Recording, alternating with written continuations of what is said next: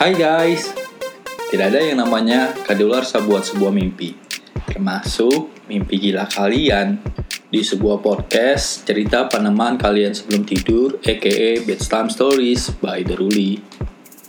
Kembali lagi dengan manusia biasa satu ini yang punya segudang mimpi yang satu persatu mimpinya telah dilakukan, walaupun belum semuanya sih. Setidaknya gue tidak pernah menyerah begitu aja untuk sebuah mimpi yang gue bilang tidak ada kadaluarsanya. Di episode sebelumnya gue bercerita tentang gimana perjuangan gue dalam menguasai bahasa Inggris sebagai salah satu syarat gue bisa kuliah di luar negeri. Di episode ini gue lebih menekankan gimana sih pentingnya pemilihan jurusan, kampus, dan bahasa itu sendiri apabila kalian ingin melanjutkan kuliah di luar negeri. Jadi untuk cerita di episode ini, gue akan bercerita tentang gimana sih pentingnya pemilihan jurusan dan kampus apabila kalian ingin melanjutkan kuliah di luar negeri maupun dalam negeri. Perbedaannya sih kecil, cuma kalau kalian mau lanjut ke luar negeri, kalian juga harus perhitungkan masalah bahasa yang akan digunakan ketika kalian kuliah dan juga bahasa yang kalian gunakan untuk sehari-hari.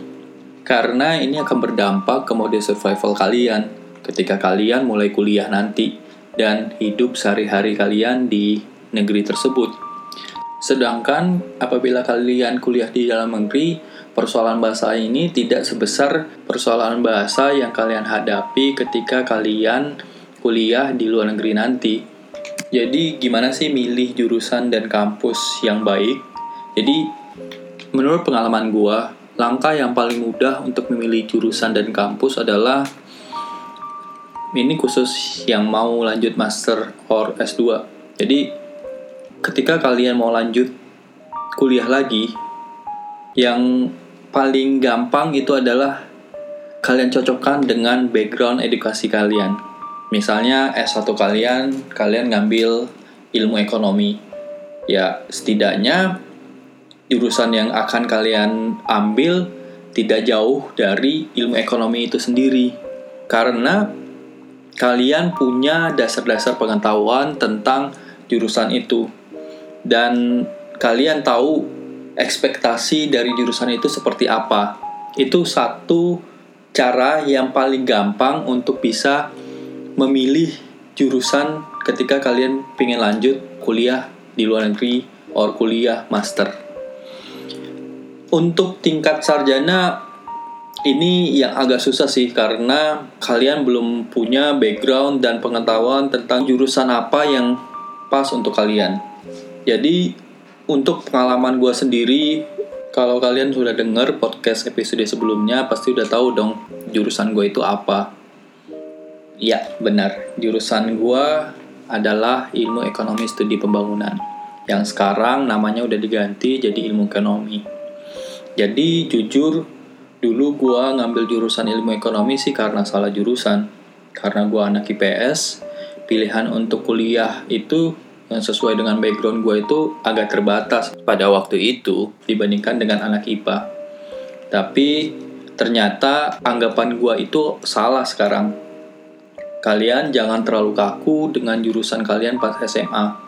Karena sekarang banyak kok pilihan-pilihannya. Jangan tergantung pada satu hal yang kalian pikir bahwa jurusan kalian ini pilihannya terbatas. Jadi ini yang harus kalian rubah mindset yang seperti ini karena pilihan itu tergantung kalian sendiri. Kalau kalian men-setting pilihan kalian cuma ada dua, ya pilihan kalian ada dua. Tapi kalau kalian merubah cara pandang kalian, pilihan itu akan selalu ada dan selalu terbuka. Balik lagi pada diri kita masing-masing. Jadi, waktu itu kenapa gue milih ilmu ekonomi studi pembangunan? Karena jujur, sebagai anak IPS, gue nggak suka akuntansi. Karena bagi gue hitung-hitungannya tuh aneh. Contohnya, debit kredit. Terus ada satu yang selalu gue ingat itu adalah bayar di muka. Gue itu selalu mikir ini bayar di muka ini bentuknya seperti apa sih? Berarti uang yang kita punya itu dilempar ke muka orang. Itu yang gue selalu pikirin. Karena gue ini adalah manusia yang selalu melakukan visual sama sesuatu. Maklum, dulu gue pingin banget masuk jurusan seni rupa. Terus pilihan berikutnya adalah manajemen nggak tahu kenapa gue bukan tipikal orang yang suka ngafal.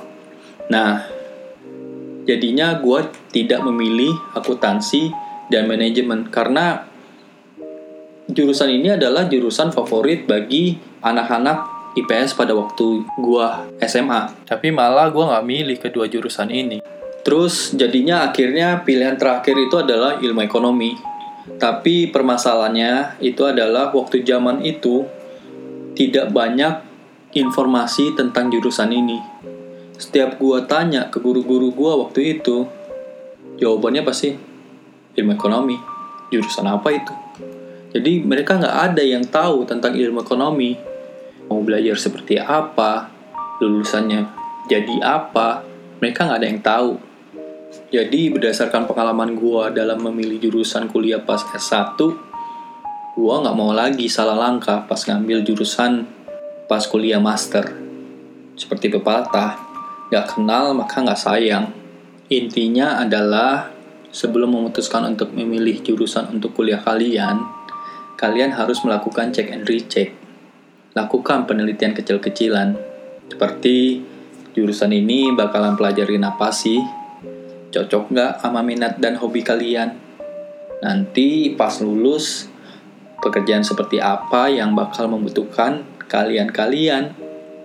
Jangan sampai ketika kalian lulus kuliah sarjana, kalian tidak tahu kalian mau kerja di mana dan seperti apa lapangan kerja yang membutuhkan kerjaan kalian. Penting loh melakukan riset kecil-kecilan untuk hal seperti ini.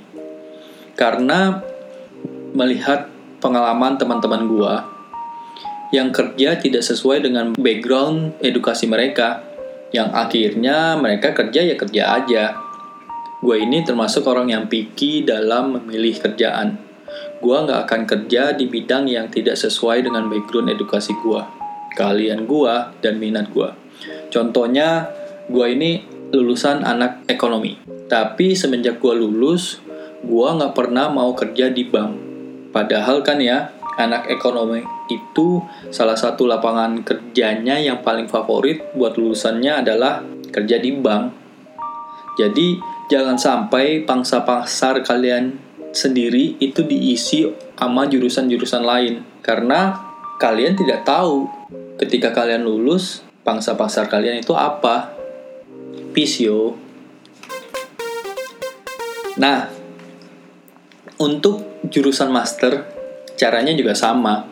Kalian harus melakukan check and recheck. Kalian harus melakukan research tentang jurusan yang kalian inginkan. Penting banget ini. Prosesnya sama kayak pemilihan jurusan yang gua jelaskan barusan. Kalian harus tahu apa tentang jurusan yang kalian inginkan. Tapi selain proses tersebut, kalian juga harus menyesuaikan dengan background edukasi sebelumnya dan keahlian kalian. Karena menempuh master ini sedikit berbeda dengan menempuh sarjana.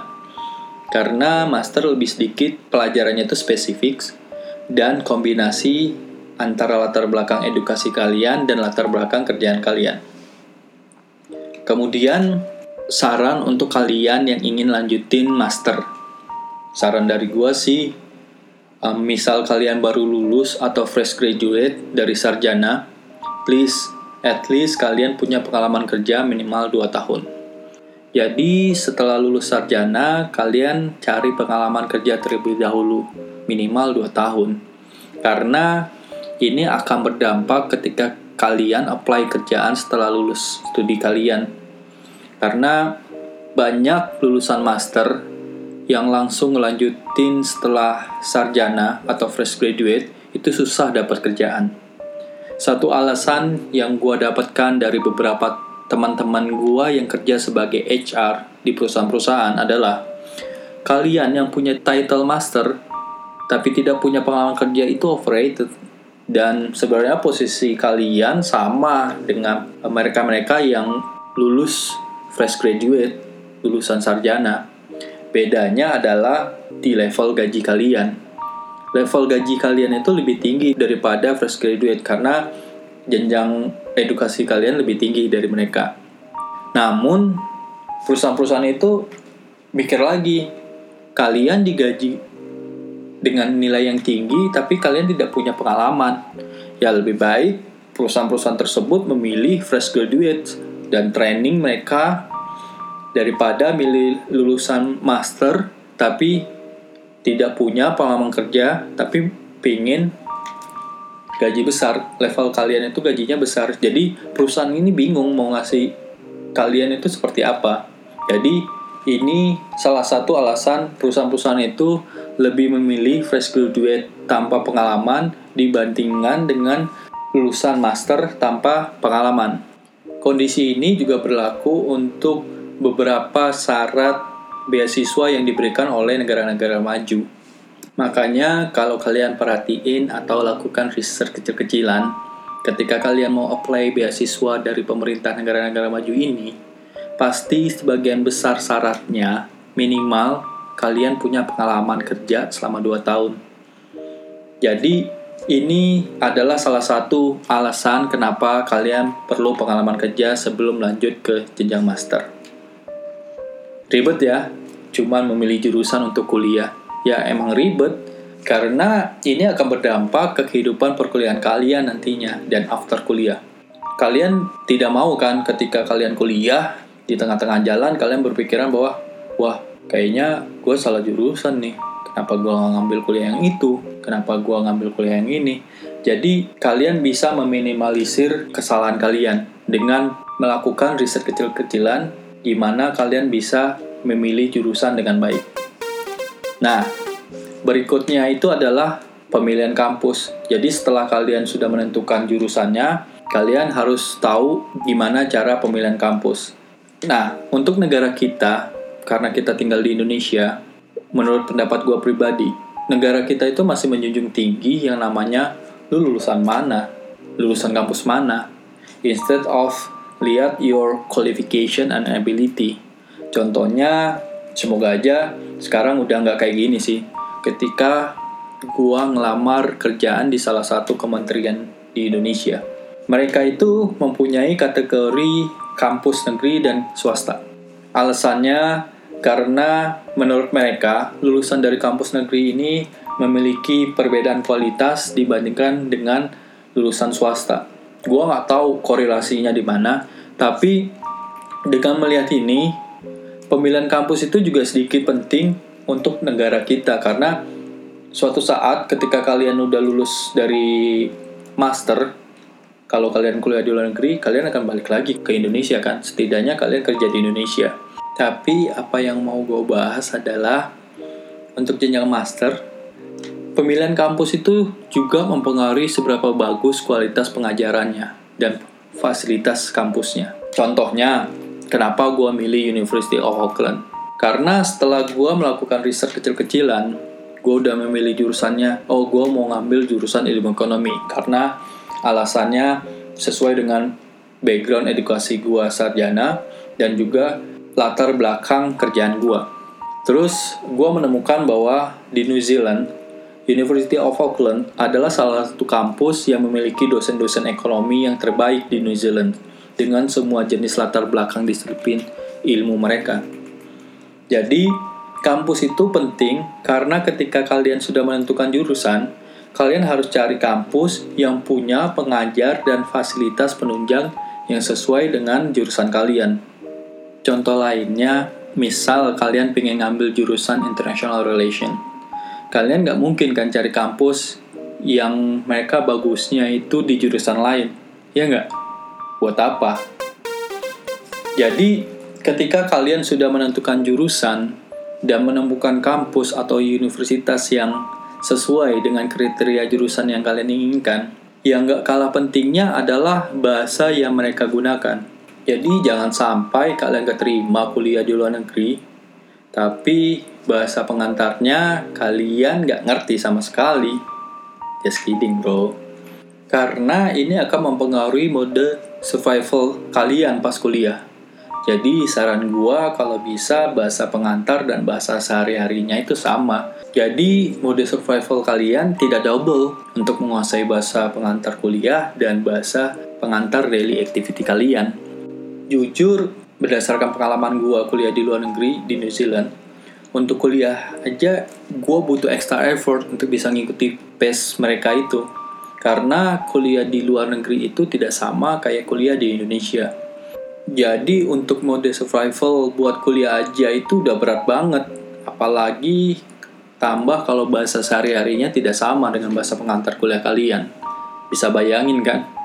Double extra effort. Panjang ya cerita tentang gimana memilih jurusan, kampus, dan bahasa. Karena untuk pemilihan jurusan itu sendiri, itu akan mempengaruhi apa yang akan kalian lakukan ke depan.